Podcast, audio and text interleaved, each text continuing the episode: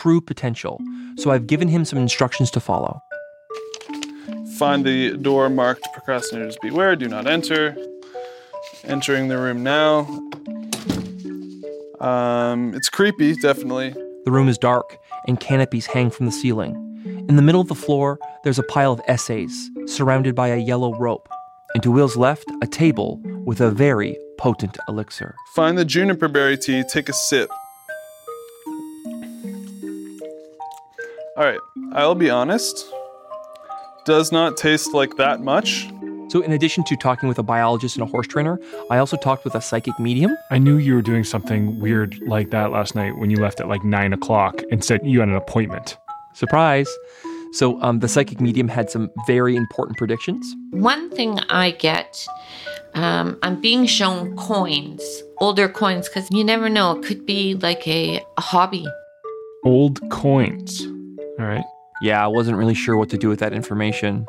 So after that, I went to a healing witch, and she said connecting with the elements might help Will open up to the universe. Hence the juniper berry tea. Also, she concocted a kind of potion and then put it into like this little aromatherapy inhaler. It smells nice. It's almost sappy. Makes me think of a forest. Definitely feel more connected to the elementals based on that. The final step on his journey is to literally put his feet into the universe's crick of creativity. Remove my shoes and socks. Step inside the ropes. Stand on the pile of essays. This is satisfying. All right. Standing on the pile of essays now. After 2 minutes standing barefoot on a pile of essays about Pittsburgh, Will has completed his spell. And from Will's tone of voice, you can tell he's very inspired. It's been a journey through this strange room with strange decorations. I feel much more ready to beat my horrible fear of essays now. So I guess that's it for me. So we just did the same amount of activities we do over the course of about 3 weeks with the guest in only a couple of hours.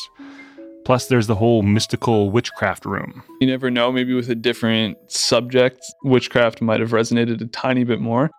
Will seems very confused. Polite, but confused. He's exhausted, and so are we. And I think he's starting to realize these activities we built weren't exactly designed for him. I have at various points felt like I'm part of a science experiment here, but I guess in some ways I am, so... I can't help but feel that we might lose our second guest of this episode. But I'm hoping not, because we don't have a lot of options, and we have less than 24 hours left. I want to go home so badly. I'm very hungry. There are people at home waiting for me who are mad at me because I've been here for so long. Hey, I've been here for over 12 hours, man. Yeah.